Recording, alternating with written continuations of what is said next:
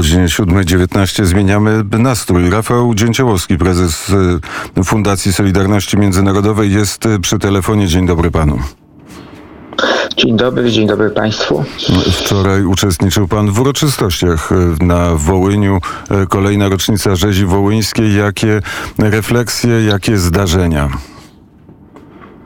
No, dzięki łaskawości pani marszałek Małgorzaty Gosiewskiej, e, wicemarszałek Sejmu, miałem okazję uczestniczyć w jej wyjeździe na Wołyń pięciodniowym, który trwa jeszcze. Ja dzisiaj jadę do Lwowa, jestem w tej chwili w Łódzku, natomiast wczoraj braliśmy udział w, e, we mszy świętej w katedrze łódzkiej pod wezwaniem się tego Piotra i Pawła, poświęconej e, pamięci ofiar e, 78. rocznicę zbrodni wołyńskiej a, i przez ostatnie trzy dni i razem z panią marszałek jeździłem po różnych miejscach w okolicach e, Łódzka, e, Huty Stepańskiej, Sarn, e, Dąbrowicy, a więc to jest, to jest można powiedzieć jądro Wołynia, upamiętniając ofiary w miejscach, do których z reguły mało kto dociera, albo, a przynajmniej jeżeli chodzi o przedstawicieli władzy, to do tej pory nikt nie dotarł.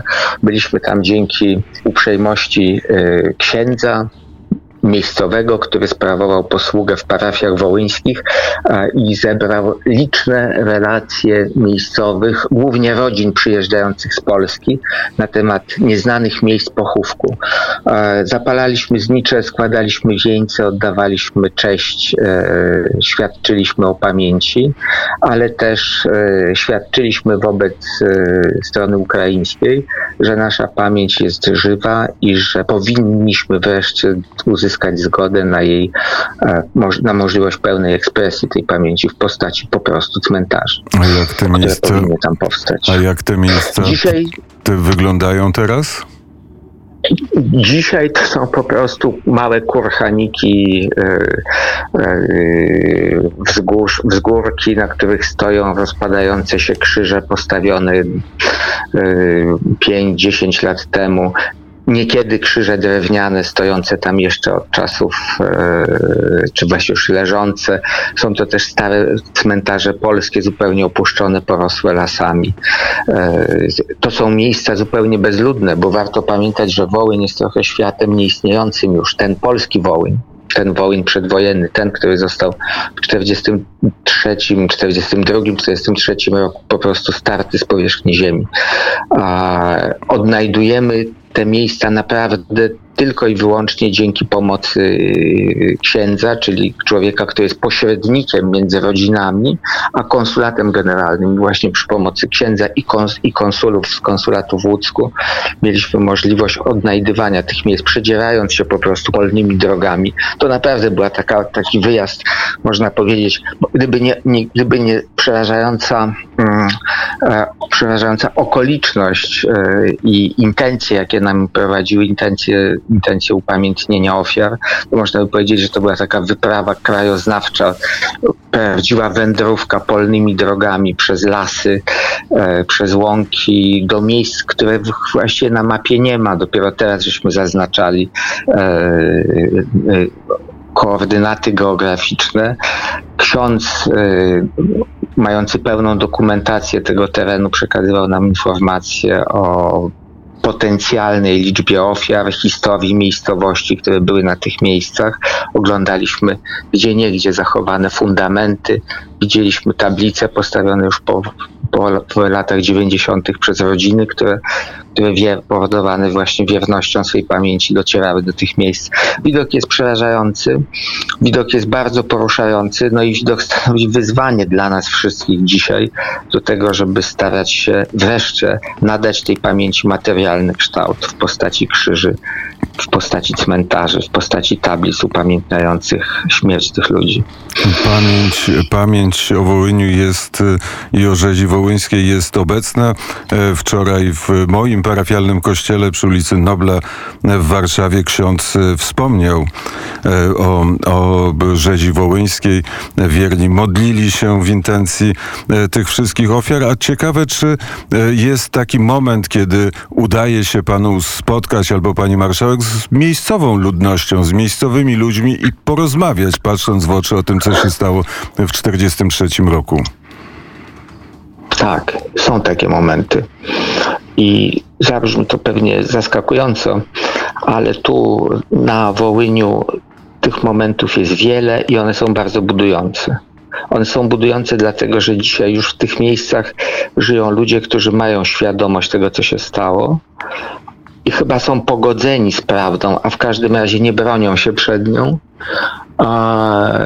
Byli przedstawiciele oczywiście władz miejscowych, byli, by, byli przedstawiciele samorządów, ale byli też zwykli mieszkańcy i oni nie odwracają się od nas plecami.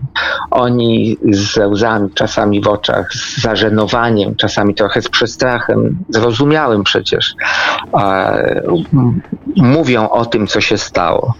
Nie jest to może powszechne, ale też e, musimy mieć świadomość tego, jak trudno jest przyjąć taką prawdę. Jak nam jest w miejscach hańby polskiej trudno przyjąć prawdę o tym, że takie, że takie momenty w dziejach narodu były, że znaleźli się tacy Polacy. Więc im jest też trudno przyznać się. Ale to się już zaczyna dziać. Te miejsca, które zostały upamiętnione w latach 90., a jest ich trochę, mało, ale są, e, one są, nie, nie są niszczone, nie ma tam aktów wandalizmu. E, w niektórych nawet miejscowi, niektórymi nawet miejscowi się opiekują, co jest e, przejawem w moim odczuciu budzącym nadzieję, że jest możliwe to pojednanie, to, to, to, po, dotarcie do świadomości w tych miejscach, na których nam najbardziej zależy, czyli tam, gdzie ta zbrodnia się rozegrała. Bo co innego są deklaracje międzypaństwowe, co innego są gesty polityczne, a czym innym jest dotarcie do serc i umysłów tych ludzi, którzy tam mieszkają. I szczerze mówiąc, wniosek z tego wyjazdu dla mnie przynajmniej jest taki, że trzeba zastanawiać się nad jakąś formułą pracy lokalnej, z miejscowymi ludźmi, podejmowanej przez stronę polską, ale której podmiotem powinny, powinny być lokalne środowiska ukraińskie. Bo jeżeli my postawimy krzyż wbrew woli lokalnych mieszkańców, to ten krzyż będzie źródłem prowokacji, niezgody i walki. My musimy najpierw zbudować pewną łączność świadomości i w tym obszarze moim zdaniem nieodzowne jest sięgnięcie do prawd ostatecznych, do prawd wiary, odwołanie się do instytucji Kościoła rzymskokatolickiego, cerkwi Kościoła prawosławnego ukraińskiego. Kościoła grekokatolickiego w Galicji. Myślę, że to jest wielkie wyzwanie duchowe dla, dla wszystkich tych kościołów, ale też po prostu obowiązek. Zbrodnia wołyńska, jak każda zbrodnia, sieje e, zło, które promieniuje do, do współczesności. I, ono, I ona będzie zatruwała nasze relacje, dopóki nie znajdziemy jakiejś formuły przezwyciężenia tego zła. Tą formułą jest po prostu prawda, ale żeby prawda trudna, do której dotarcie wymaga duchowej odwagi. Tę duchową odwagę mogą nam dać tylko, może nam dać tylko wiara, może nam dać przesłanie e, e Chrystusowe, powiem w ten sposób, ponieważ jestem pod wielkim wrażeniem e, biskupa Mykłały Łuczoka, który e, sprawował mszę świętą w katedrze w Łódzku, a wcześniej był z nami w Hucie Stepańskiej i który oprócz oczywiście pamięci o ofiarach mówił też o potrzebie przebaczenia. A, I ten głęboki wywód zrobił na nas wszystkich e, ogromne wrażenie. I był też takim źródłem światełka nadziei w tej krainie ciemności, jaką Wołyń dla Polaków jest i długo jeszcze będzie. A ci przedstawiciele A... samorządu, którzy e, składali razem z polską delegacją wieńce, czy potem była możliwość rozmawiania, czy o tych krzyżach e, z nimi rozmawiała pani marszałek, czy oni kiwnęli głową i powiedzieli tak, e, te krzyże powinny tutaj stanąć? Tak, tak, tak, to, to tak, to jest, y, myśmy mieli spotkanie i w Hucie Stepańskiej i w e, Łódzku z przedstawicielami e, zarówno administracji prezydenckiej, jak i samorządu, z e, panią mm, Sołtys, chyba Huty Stepańskiej. To są ludzie dobrze nastawieni do Polaków i to są ludzie, którzy mają świadomość cierpienia, które, które i zbrodni, która się wydarzyła i cierpienia, które ta zbrodnia powoduje w polskich sercach. Mają świadomość powodu, dla którego e, przyjeżdżają tak liczne rzesze Polaków na Wołyń, bo trzeba powiedzieć, że w tym roku zarówno w Hucie Stepańskiej, jak i w katedrze w Łódzku były setki Polaków z Polski i setki Polaków z Łódzka i y, z innych miejscowości na Wołyniu, między innymi z Równego, z Ostroga, z parafii, której przewodzi ksiądz Józef Kowalów. Więc mm, oni mają tego świadomość i oni nie unikają tego tematu. Być może jeszcze, wydaje mi się, starają się w jakiś powierzchowny sposób tłumaczyć rzeczywistość historyczną lat 40., ale też prawda jest taka, proszę Państwa, że Wołyń czeka na swojego historyka, czeka na opis, który będzie nie tylko e, przełamaniem czy zerwaniem e, zasłony milczenia, ale będzie już skrupulatną i napisaną zgodnie z regułami historycznymi monografią. Wiele... Myślę, że 30 lat po odzyskaniu niepodległości to już wystarczający moment na to, żeby taka publikacja się ukazała i żeby miała ona wszelkie, spełniała wszelkie wymagania pracy naukowej. Wiele y, słów szlachetnych pan y, wypowiedział, ale też są inne y, fakty. Fakty nazywania stadionów, placów, ulic imionami tych, dla, którzy dla nas są zbrodniarzami albo głowami tych wołyńskich zbrodni. Jasne. Tego też mm, nie możemy przed tym uciekać, musimy protestować, ale musimy też rozumieć, dlaczego tak się dzieje.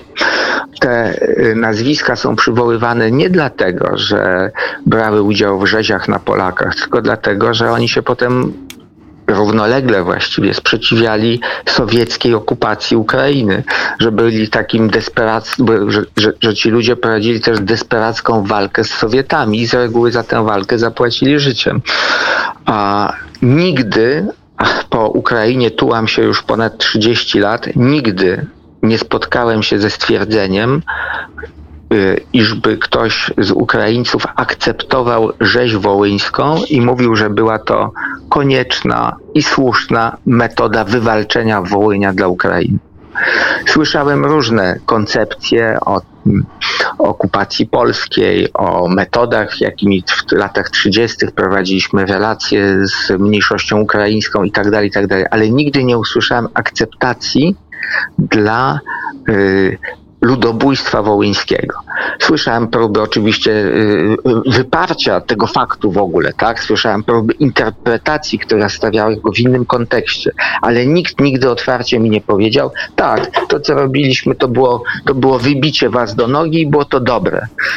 I gdyby, gdyby okoliczności się powtórzyły, gdybyśmy się znaleźli w tej sytuacji, to należałoby to powtórzyć. Z takim, z takim stwierdzeniem nigdy się nie, nie spotkałem i warto to sobie uświadamiać, kiedy kiedy mamy, e, kiedy docierają do nas wiadomości o kolejnych upamiętnieniach przywódców UPA, którzy z naszej perspektywy są mordercami Polaków, a z ukraińskiej perspektywy, skierowanej w zupełnie innym kierunku, są obrońcami idei niepodległości przeciwko Sowietom, bo przecież e, ta idea została ostatecznie przez Sowietów zmiażdżona i pogrzebana, tak?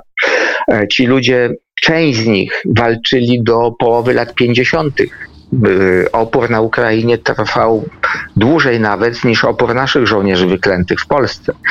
E, tak. Więc musimy, ja nie mówię, że, że mamy to akceptować, ale jesteśmy w stanie zrozumieć, dlaczego ten proces się dzieje i dlaczego ci, którzy e, nazywają stadiony imieniem Szuchewycza czy Bandery, nie rozumieją polskiego, nie rozumieją polskiego sprzeciwu.